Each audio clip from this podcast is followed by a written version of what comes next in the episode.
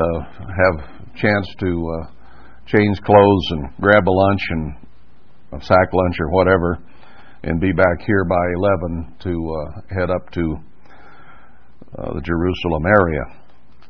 An awful lot to see and a lot to understand. So uh, we have the 15 passenger van. I don't know how many will wind up actually wanting to go. We might be able to get all in. If not, then uh, one or two cars might go along as well. So we'll we'll see how many actually turn up to go.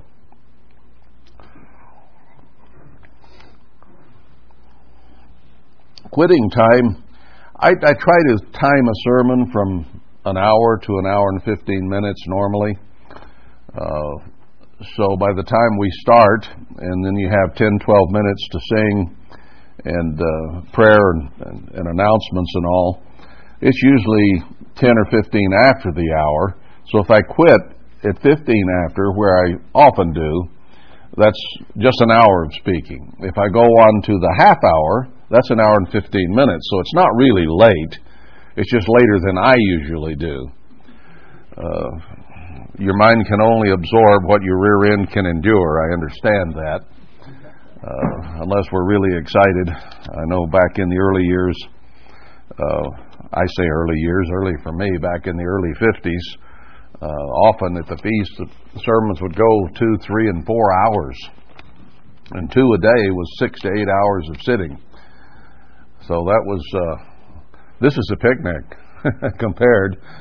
So we try to cram in all we can in, in about an hour, hour and 15 minutes. So uh, when I say I'm going overtime and I go down to the half hour, it's not really overtime. It's just a little longer than I normally go. So catch your nap in the first part, and then if I go over, you're you're still okay. All right, enough nonsense. Before we leave Ezekiel 17, I'd like to do a, a redact a little bit there and make an overall comment. This series isn't intended to go into all the details about everything we're covering because there would be no end. What I'm trying to do here is kind of summarize the end time events and give us a perspective of what has occurred and what is about to occur um, with emphasis on headed toward the Feast of Tabernacles and what it means for the church. But a comment here in Ezekiel 17 this was a parable and a riddle as written, and it was written like 3,500, 4,000 years ago. So God is precise. He knows the beginning from the end. And just a comment about how great our God is, that He could understand the personalities that would be involved here at the end. He would understand what would happen when He started a movement through Herbert Armstrong. He knew how it would grow, what would happen to it, and then what would come after. So he calls it way, way, way ahead of time. They were playing a little dice game last night, some here, and oh, how they would have liked to have called how the dice would fall. And they'd shake them a little more or shake them a little less, and they still fell the way they fell. And uh, God isn't that way. he doesn't play a dice game. He knows, and He is precise. So this parable and riddle in Ezekiel 17, no one could have understood except in retrospect. When you look at this, and commentators and historians have looked at it, Bible scholars, they tried to tie it to all kinds of different things, and especially in history, not realizing it was prophecy. And they had no way of knowing.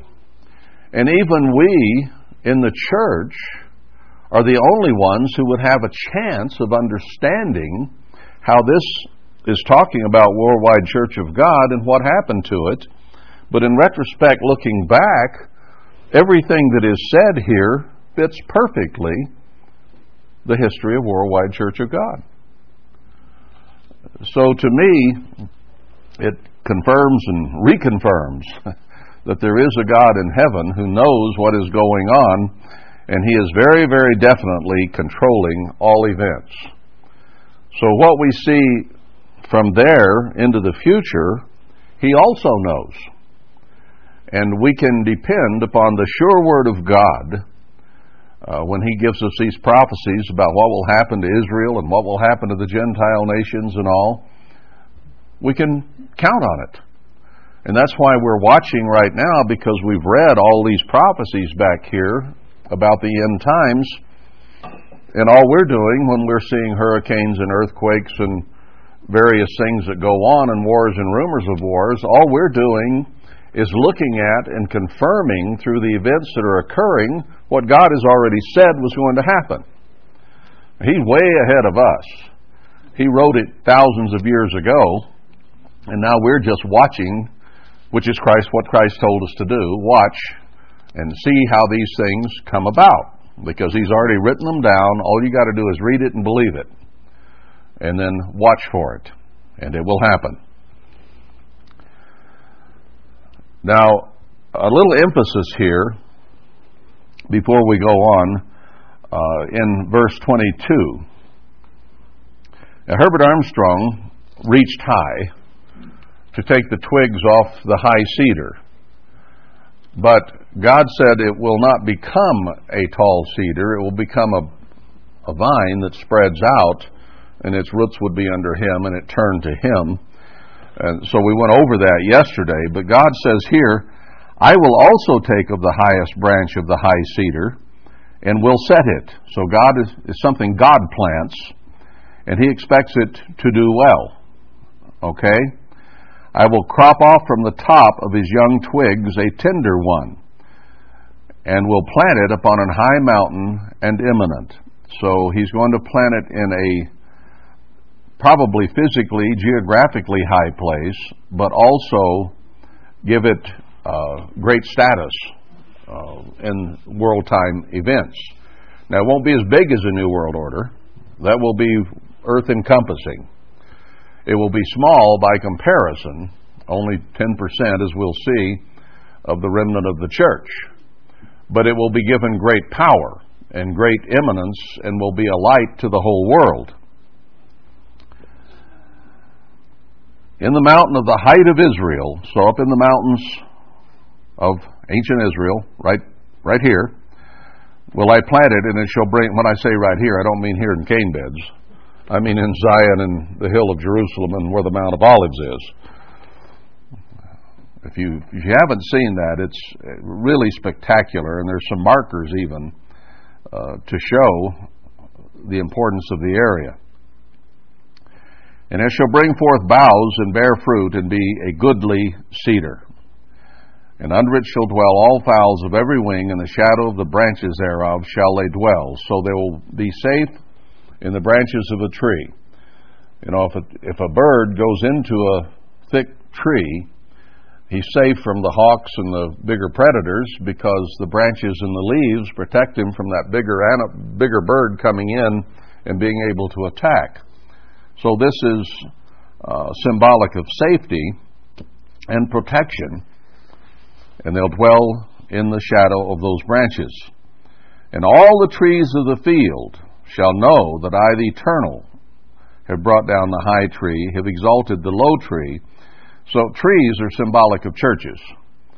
And this would encompass then all seven of those churches in Revelation 2 and 3 and the seven women that take hold of one man, as we probably will read in Isaiah 4. God will appoint a leader, and all seven, or people from all seven of the churches, will then come as a remnant to follow the leadership that God has put in place. We'll get to that a little bit more later. So all the all the churches are going to know that God is doing something. Only 10% will respond and come help, but uh, they'll see. And it may be that once they're in the tribulation is when they'll really see what God has done and they missed out on it. And hopefully that will lead to repentance because Zechariah does say that about 30% or a third will repent during the tribulation. Just a hard way to go to have to be brought to repentance. Uh, better to do it ahead of time. So they'll know that he's brought down the high tree and have exalted the low tree, dried up the green tree, and worldwide was a green tree. It was it was a, a, a growth mechanism. Many people came and have made the dry tree to flourish. So God is going to take that which is almost dead and cause it to grow and to produce. And it will become a high tree and bear fruit and be a goodly cedar. So look at the church today, and it's virtually dead. So he's going to take a sprig, uh, and it isn't, it isn't going to be an important part of it. It's going to be a twig, he says, something small that he will take, and he will tra- plant it and transform it into something that will be worthwhile and will no longer be dead. I hadn't thought of it, but just it just comes to mind right now that I think this is another indication that Worldwide Church of God was Sardis. It was the dead tree. and it is from that dead tree that he's taking a green twig and building something from it. Now, with that in mind, let's lay, let's set the stage, if you will, on uh, how this is going to happen and what kind of leadership there will be because once we get the table set, uh, it's easier then to see how everything fits together. now, Herbert Armstrong told me in 1981, I was in his office on a visit for another reason, but he got talking about this. And he said, uh, I am Zerubbabel. And I had read Haggai and Zechariah, and I didn't know what to do with them. But when he said that, it spurred some thoughts. So I went home, which was in Montana at the time, was pastoring up there, and uh, made a study on it. And I saw that the church, the temple, certainly uh, there was a type there between Zerubbabel and Joshua in the church. That was pretty obvious, and he had picked up on that. Uh, he felt he was Zerubbabel, and I suspect that he thought his son Ted was the Joshua of Zechariah 3.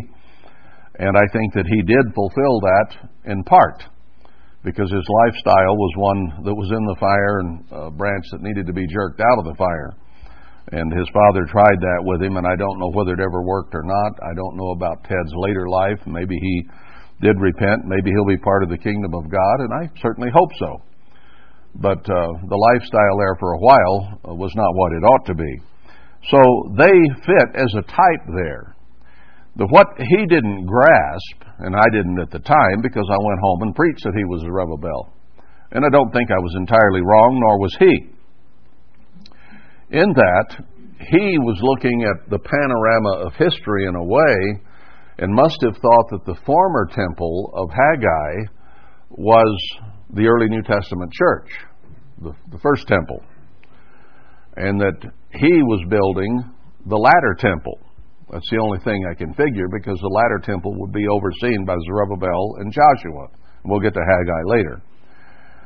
Uh, but worldwide turned out like Ezekiel 17 says it would. And they were not the final ones there is still a great work to be done, and it is going to be done with great power from God. Now, what he missed was the notation in Ezra and in Haggai that there would be old men around who would be able to compare the former temple with the latter temple and see that the latter was greater by far than the earlier had been. So there wasn't anybody around that was old enough to have seen the Temple of the Apostles in Herbert Armstrong's work. That would have made them over 2,000 years old. Nobody around. So he missed that. And, and you can. You can overlook stuff like that so easily in the Bible. So he was the former temple of Haggai and Zechariah. Now, the temple has to be rebuilt with a 10% remnant of what was. He called many, now few are being chosen to finish the work. God knows where they are. Haggai says that he will stir them up to come and build the temple. Well, that did not occur under Herbert Armstrong. There wasn't a body of people out there to come. They were first called through him. So there wasn't anybody, there wasn't another organization to stir them from. Uh, Seventh day Church of God, but it wasn't big enough to do that, and not enough people. so Herbert Armstrong was, in a sense, a partial fulfillment of Zerubbabel. I have no doubt of that. He was a man of God, and God used him to do a work. It's just that it did not turn out to do what needed to be done, but it fulfilled its purpose. Now, Herbert Armstrong misunderstood. He thought Matthew 24:14 and preaching the gospel around the world as a witness was his job, and then the end would come. He thought he was going to live till the end. Well, that didn't happen. His real job was Matthew 28:19 and 20 to go to the nations and make converts of many people. So God would have a body of work to then choose whom He wanted for the latter temple. So it worked out that way. He just misunderstood His job a little bit. God allowed that, though, because it caused Him to work hard to get done what God had for Him to get done. So he let him labor under a little bit of a misconception for a while. And that's okay. Uh, he got the job done that God had for him to do. But the church did turn more to him than to God, and it had to be spewed out. And we've also seen that now, haven't we? That's not too hard to see, that the church has just been spewed out all over the world. Uh, then a remnant has to come. All right, let's go to, first of all, Malachi 4.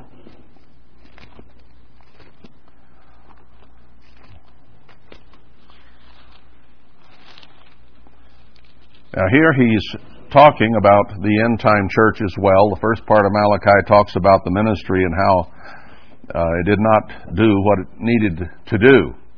God was not happy with the ministry of Worldwide Church of God in the long run. He may have been somewhat happy at the beginning, but he wasn't as time went on. And he said all tables were full of vomit and uh, all kinds of things were going on in the local churches that should not have been going on.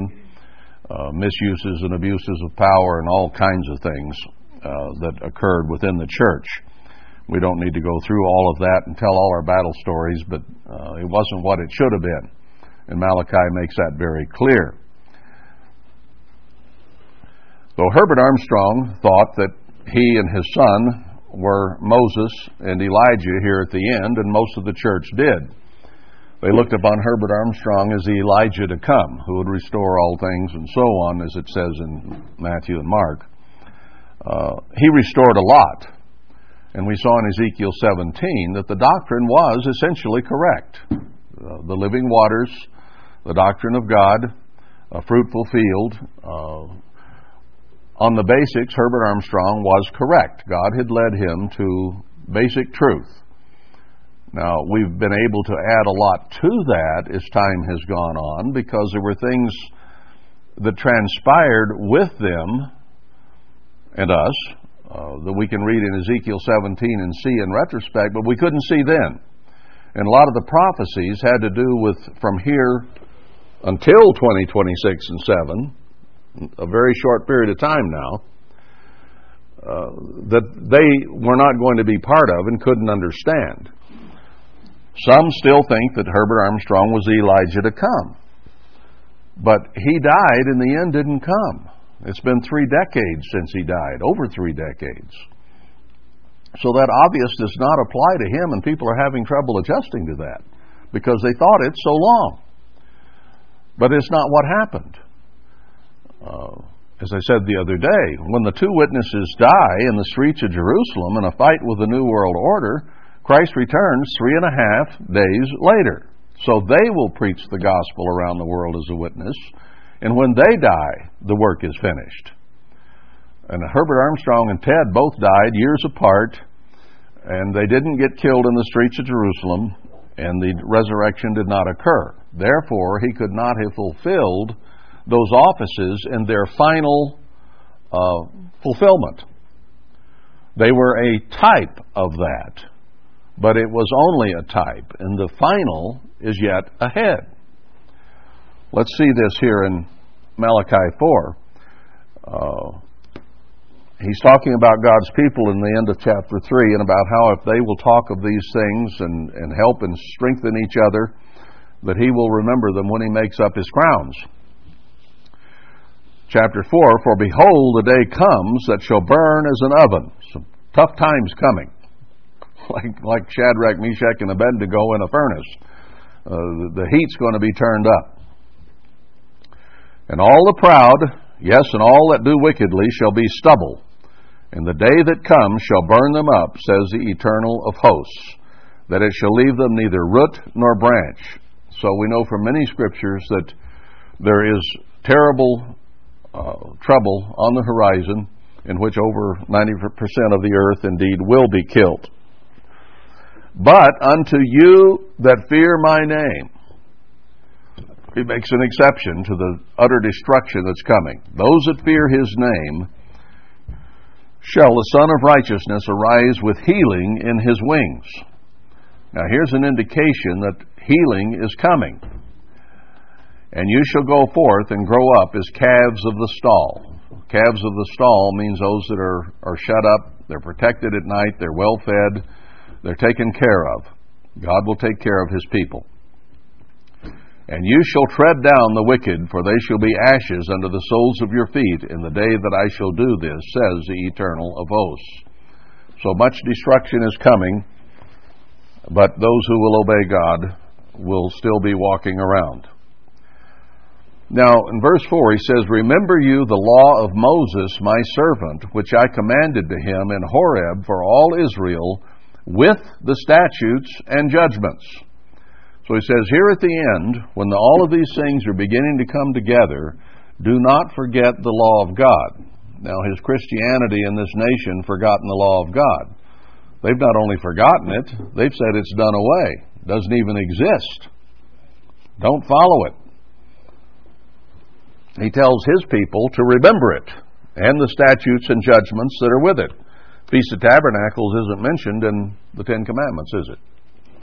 Well, in, in a sense it is, because it says honor the Sabbath, but he's speaking specifically there of the weekly Sabbath, obviously, and yet the annual holy days are listed in Leviticus 23 just after it.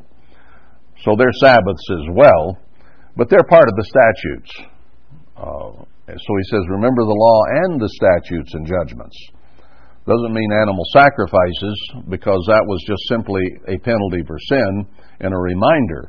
We have the Holy Spirit now to remind us, and Christ's sacrifice to forgive us. So the sacrifices aren't needed, but the statutes and judgments still point to the plan and purpose of God, as do the holy days as we go through each one.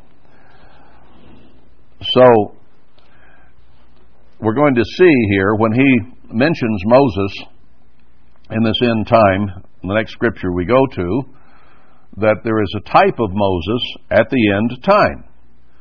Uh, doesn't say it here specifically, but it does bring the name up and what Job's job was. Job's, I mean Moses' job was to bring the commandments and to be an administrator of those commandments, a judge, uh, an administrator of Israel and where they went and what they did, and to lead them toward the promised land. So there has to be a Moses type who will lead God's people here at the end toward the promised land. Got to occur. Also, he says, Behold, I will send you Elijah the prophet before the coming of the great and dreadful day of the eternal.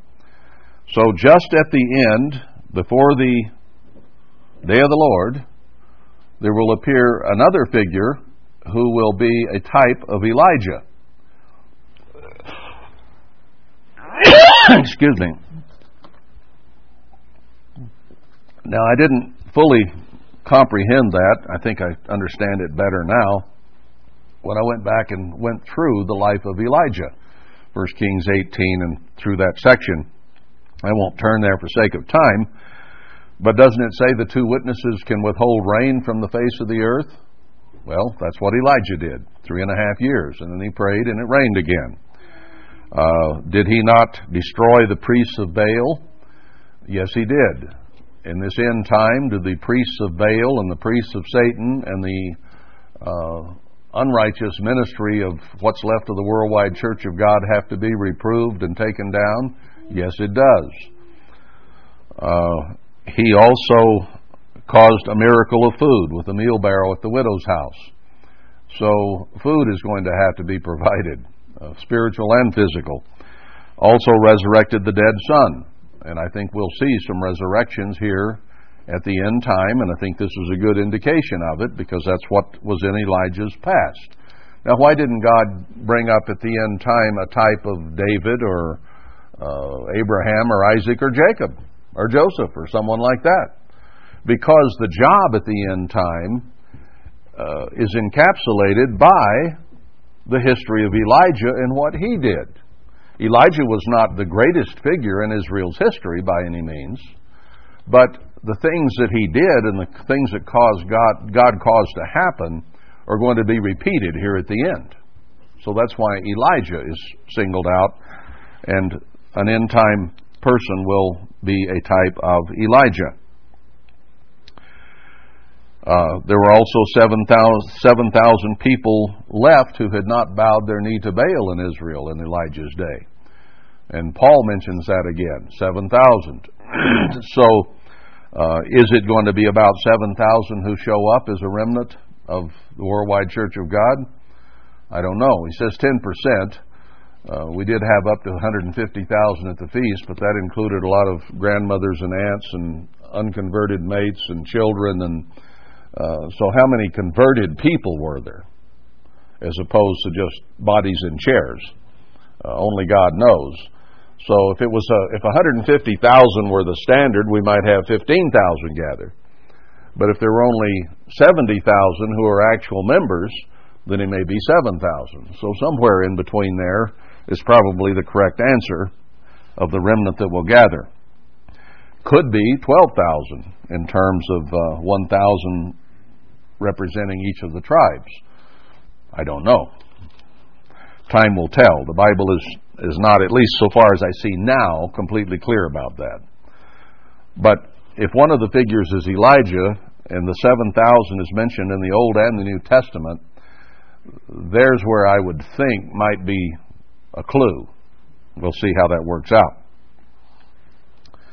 Anyway, he says, I'll send Elijah the prophet before the coming of the great and dreadful day of the Lord, and he shall turn the heart of the fathers to the children, and the heart of the children to their fathers, lest I come and smite the earth with the curse. Uh, complete, complete destruction. Now, we've gone through this before, and we did YOU camps and all kinds of things trying to fulfill this, to make this work, to make this happen under Herbert Armstrong.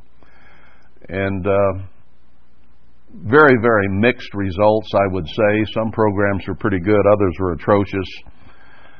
But they tended to turn the hearts of the children to the counselors and to each other. And many times the YOU activities, parents couldn't even attend. Now, how's that? You know, they were turning them to the basketball coach sometimes more than they were to the parent. So I don't think this was truly fulfilled in worldwide. There was an attempt made to make it fit. But in a larger view, I see three levels here of turning. What is the most important fulfillment of that verse? Turning the hearts of God's children to Him. That is the highest level of this verse. We have to turn our hearts to our Father in heaven. If we don't get that done, nothing else matters. So that's the highest and first level there. Then, uh, I lost my thought.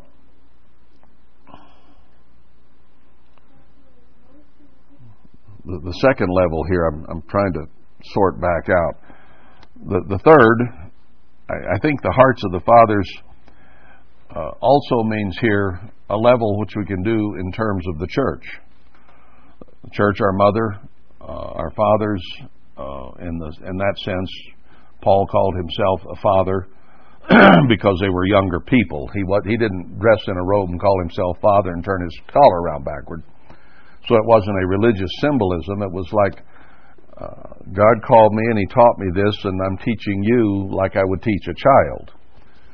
So there is that that has to be restored as well, because look at the reputation of the ministry and where it went because of misuse and abuse and so on, which is chronicled right here in Malachi 1 and 2. So that level has to be straightened out as well. And then, thirdly, uh, would be turning the physical children to their physical fathers. And it, it works its way the other direction, too. If, if a child is taught to respect his physical father, then he is on the road to respecting other authority figures, say in the church, and toward respecting his Father in heaven. So we start, at, we start with getting it right with God because there's where all the answers come from. And then you work down through it. But at the same time, with our little children, we begin teaching them proper respect and proper conduct so that they are respectful to their elders later on. So there's quite a bit there in verse 6, uh, worth a whole sermon, really, that has to be done here at the end. But uh, didn't we turn too much to Herbert Armstrong and not enough to God? So now the emphasis is let's don't be a bush under the ministry or over the ministry and put our roots there and look to the ministry. Let's look to God. At the same time, respecting the office that God has put there to help teach us and lead us and guide us to the Father. That's the function of the church, is to take you to the Father.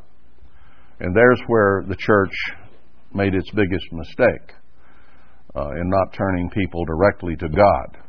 They turned to the church instead. In fact, even the organizational chart uh, showed uh, God and then Herbert Armstrong and then the evangelists and so on. That's the organizational chart they made with you know boxes coming down like a, a corporation. No, that's wrong. That doesn't work. Yes, the Father and the Son are at the top. But the church is not part of the direct corporate line. We need to understand this. The church is off to the side. She is pictured in Scripture as the mother people say, well, you, the ministry can't come between me and God. That's right, it can't. It's not supposed to. It's supposed to be a mother off to the side that points the children to the Father. She is there to help those children learn. She's with them day and night. She's there to help them learn to respect Dad when he comes home in the evening. That's her job. We are here, I am here, to help teach you to respect your Father in heaven and for you to go running to Him. When Dad comes home, the children need to be ready to run to Dad. They're not under mommy's wings and her protecting them from Dad, as it is in some families. No, she's there to point them to Dad. There's Daddy! Oh boy, Daddy's home! Go give him a hug! Point him to Daddy. That's what my job is. Point you to Daddy. I don't stand between you and Daddy. I move to the side. You go directly to Daddy. Go to your Father in heaven. Now, you can come to Mom sometimes if you need help or direction or encouragement. That's what Mom's there for. But Daddy's the head of the family. That's the way God set it up. So, Mama, point them to Daddy. Instead, the church often pointed them to Herbert Armstrong. That was a misuse and an abuse. So let's get the organizational chart right. Father, Son, you. That's all there is to it. Father, Son, you. The simplicity that is in Christ. Mama stands over here and points you to Daddy. Never forget that concept.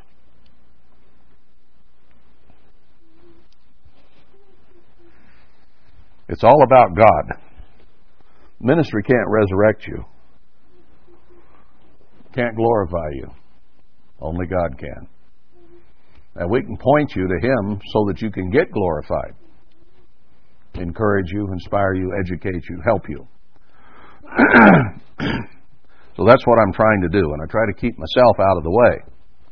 You know, uh, the pastors and the, the ministry, they're there for a purpose. A purpose is point people to God and their personal relationship with God. I've said that, what, five times now? Let's get it. Let's understand it. All right, let's go to Matthew 17 because we need to understand the leadership that God is going to provide the church here to build the latter temple. Matthew 17, Christ did the transfiguration here, but it is very interesting who he called up in the transfiguration. Uh, after six days, Emmanuel took Peter, James, and John, his brother, and brought them up into a high mountain apart. Uh, Middle East Jerusalem doesn't have any of those. You'll see some up here north of us. And was transfigured before them, and his face did shine as the sun, and his raiment was white as the light. So he was there as a human being, uh, eating, sleeping with them, uh, walking with them, and so on. But in this vision, he was transformed into his glorious state. And behold, there appeared to him to them Moses and Elijah talking with him. Why Moses and Elijah? Well, we just saw that in Malachi 4 that they are both to be types of them or to be uh, seen in the end time. so he's teaching them some prophecy here, is what he's doing. He could have called up David. Uh, he could have, I mean, they, they didn't come to life, they were there in vision only. So they appeared talking to him. Then answered Peter and said to Emmanuel, Lord, is it good for us to be here? How do we fit in with Moses, Elijah, and you? Uh, if you will, let us make here three tabernacles, one for you, and one for Moses, and one for Elijah. So the scene was the Feast of Tabernacles. And he thought, I don't really belong here, but I could at least build you some booths for, for the three of you. While he yet spoke, behold, a bright cloud overshadowed them. Now, why was it Feast of Tabernacles time? Because it's talking about the end time. It's talking about the time when all these events are occurring that are going to lead to the millennium and peace on earth. So the setting is Feast of Tabernacles. And while he was still speaking, behold, a bright cloud overshadowed them, and behold, a voice out of the cloud which said, This is my beloved Son, in whom I am well pleased. Hear you him. Now that is a monstrous statement that God made. The Jews looked to who? Moses. They were always talking about Moses. Well, here he had Moses and he had Elijah, who was one of the greatest prophets and uh, miracle workers of history. And God said, Look to my son. Now, is that part of the message we just read back in Malachi 4? Turn the hearts to the Father. Turn the hearts to Christ Himself. He is the greatest authority. Moses isn't, Elijah isn't, nobody is but them. So he's putting everything in focus and perspective right here. Look to the Father and the Son. And when the disciples heard it, they fell on their face and were sore afraid. When you come in the and when God shows in glory, you fall on your face. When Satan shows up, you fall on your back.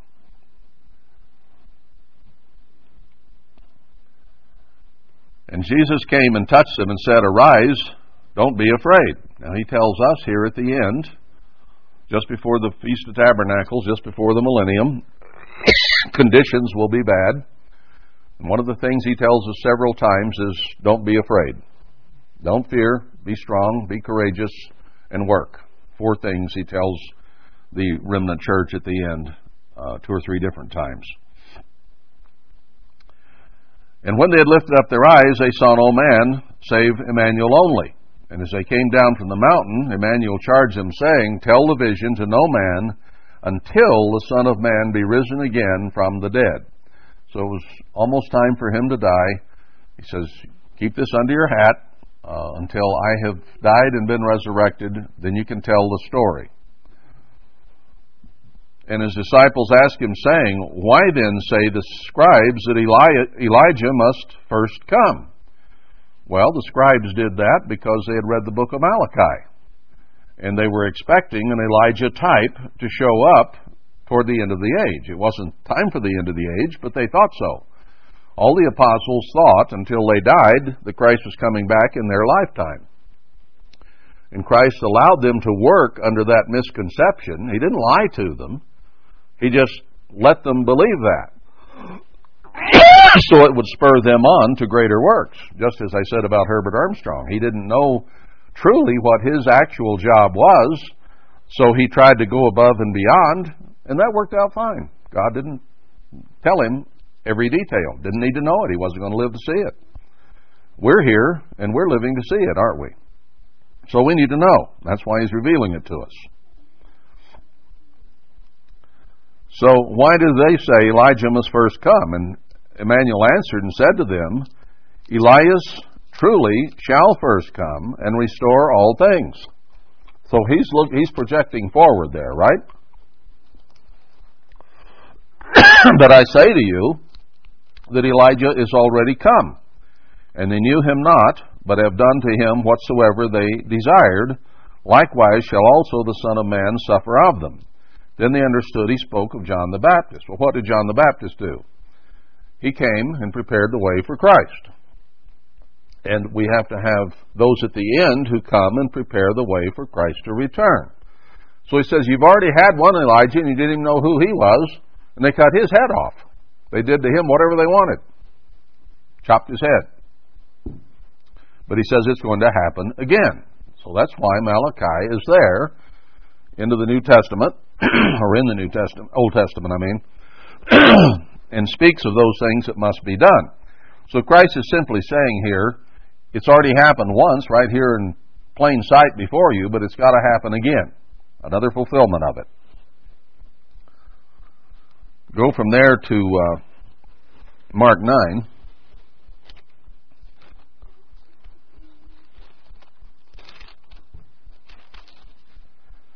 in here,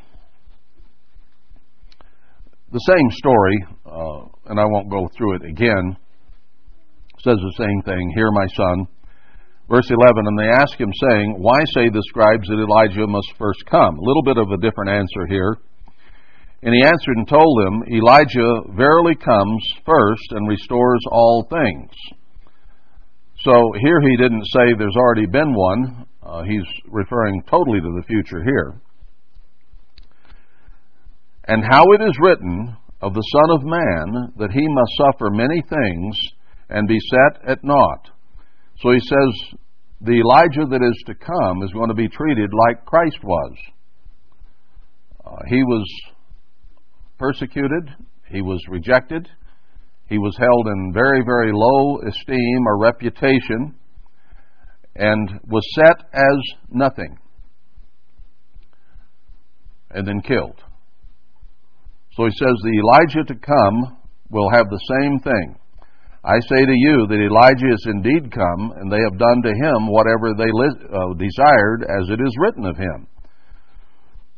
So they had killed John the Baptist, and the future one is also going to be killed because he'll be one of the two witnesses and killed in the streets of Jerusalem. So they'll do to him as they want. But he will be held and counted as nothing. Lowest reputation available to men will be applied to the Elijah in the end, just as it was to the first John the Baptist and to Christ himself, it says here. So it's going to be someone that will be held in very, very low esteem, or no esteem, nothing. So that will also occur.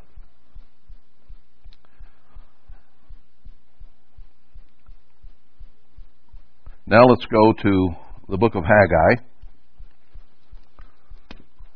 Now let's go first of all to Zechariah 4.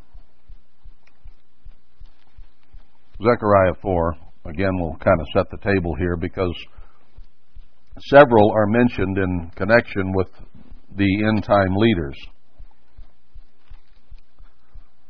Uh, here in chapter 4, he's talking primarily about Zerubbabel, who will be the leader of the two. And then the question is asked Do you know who these two olive trees are down in verse 11 that are teaching the church, feeding all seven uh, the oil from the lamp of God? Do you know who these are? And I answered again, verse 12, and said to him, What be these two, which through the two golden pipes empty oil out of themselves, pour out God's Spirit to his people? And he answered me and said, Know you not what these be? And I said, No, I don't know who they are. Then said he, These are the two anointed ones that stand by, or beneath, or with the Lord of the whole earth.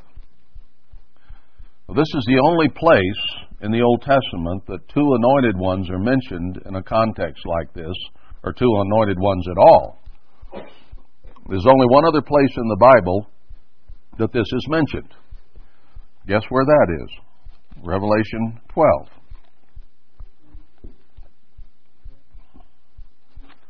Flip back there.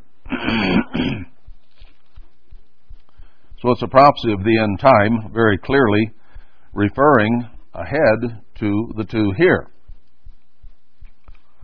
Chapter 12 of Revelation. No, 11 I want, I'm sorry. There was given me a reed like a rod. The angel stood saying, Rise and measure the temple of God and the altar and them that worship therein. So, this was to be a measurement of the church, not the world. Let's go back up just for a moment into chapter 10. we came here recently when uh, we were going in Ezekiel, and it showed Ezekiel having to eat this little book, and it was sweet in his mouth like honey, and then it uh, upset his stomach. Well, John is given that same vision here, where he's told to eat this book. It'll make your belly bitter, but it'll be in your mouth sweet as honey. So he took the little book, verse 10, and ate it, and it was in my mouth, sweet as honey. And as soon as I had eaten it, my belly was bitter. And he said to me, You must prophesy again before many peoples and nations and tongues and kings. So there is this little book is prophecy. It's what has to occur. And the two witnesses will be brought in in chapter 11 and they are the ones that have to do this prophecy to all the world, Matthew 24 14. Then the end will come right after they die. And the message is what? It's sweet to the taste because it's talking about the millennium and peace on earth. But it's bitter because of all the stuff that has to happen between the now and the time that that occurs the stuff that we begin to see now people being shot, people being killed, people being uh, flooded out of their homes, and it's just going to get worse and worse and culminate in the population of the earth being decimated. So that's the part that is bitter. The part that is sweet is that it's all going to end in peace and salvation for the majority of people that have ever lived. So then he gives instructions here to those that are mentioned back in Zechariah 4, or 1 through 6 primarily. But it says that they are to first take care of the church, measure the temple, the altar, the ministry, and then the worship therein, the members. But the court which is without the temple leave out, measure it not, is given to the Gentiles in the holy city, shall they tread under foot forty two months. So he says, don't even go to the Gentiles. Don't talk to them yet. Go to the church.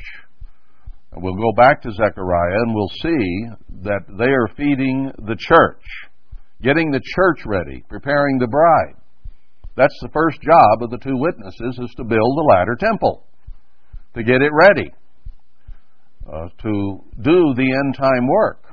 Then once that is done, the Gentiles will come in and take it over, which we read in Matthew 24 and Daniel 9. And it says they will rule it and tread it underfoot for 42 months, 1260 days uh, 42 months, three and a half years. And it is during that time that the witness goes to all nations and around the world. And then is when he'll give power to the witnesses, and they shall prophesy a thousand two hundred and threescore days, clothed in sackcloth. Then it says, These are the two olive trees and the two candlesticks standing before the God of the earth. The only place that can be referring to, these are the two, these are the ones, the only place it can refer back to is Zechariah 4. Because it's the only other place they're mentioned in the whole Bible as two anointed ones. So he's saying very clearly here if you want to know the story of the end time, of preaching the gospel around the world, and of getting the church back on track, go back to Haggai and Zechariah and the Joshua and the Zerubbabel that are talked about there. That's the only place you can go to find out about this, because there it's laid out in detail. Now it's mentioned through Isaiah, Jeremiah, and Ezekiel, and all through all the prophets, but there it's laid out in detail as to who they are and what they will do. And it, so at this point, then, they go out and fire proceeds out of their mouth, devours their enemies. They can shut the rain off like Elijah did, and turn water to blood like Moses did. You know, it's just, when he says Elijah and Moses in Malachi 4, and you read about Elijah and Moses in Matthew 17, you come to Revelation, and they're doing the same things that Moses and Elijah did turning water to blood, stopping the rain, bringing plagues. Did not Moses oversee some awful plagues? Doing the same stuff all over again. This is real. and then the beast will fight against them and overcome them and kill them. And uh, we don't need to necessarily read the rest of the story there because they're resurrected three and a half days later and Christ returns. So that is the end time work. That's the final temple. Herbert Armstrong was the former, and he got a great calling. The two witnesses, uh, typified by Moses and Elijah, by Zerubbabel and uh, Joshua, and by John the Baptist, uh, are the figures on the scene to do the end time work and finish what Herbert Armstrong started. I, am not demeaning him at all. Uh, he did do a work that God wanted done. And it turned out exactly as Ezekiel 17 says. But this last one will also be done exactly as God says. In Haggai, Zechariah, Revelation 11, Matthew 24, and a plethora of other scriptures. So there you have the table set as to who will be leading the church and preaching against the world in the end time.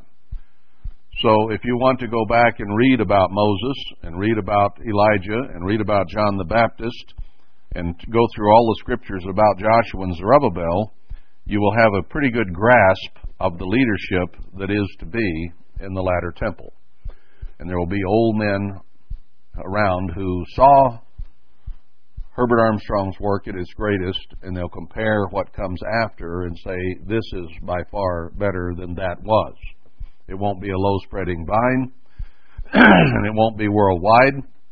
It will be concentrated at Zion, and from there the light will shine from the heights of Zion to the rest of the world. So it'll be small, with two representatives. Before God does something, he always has to have two witnesses, at least two. Two or even three, the Old Testament mentions.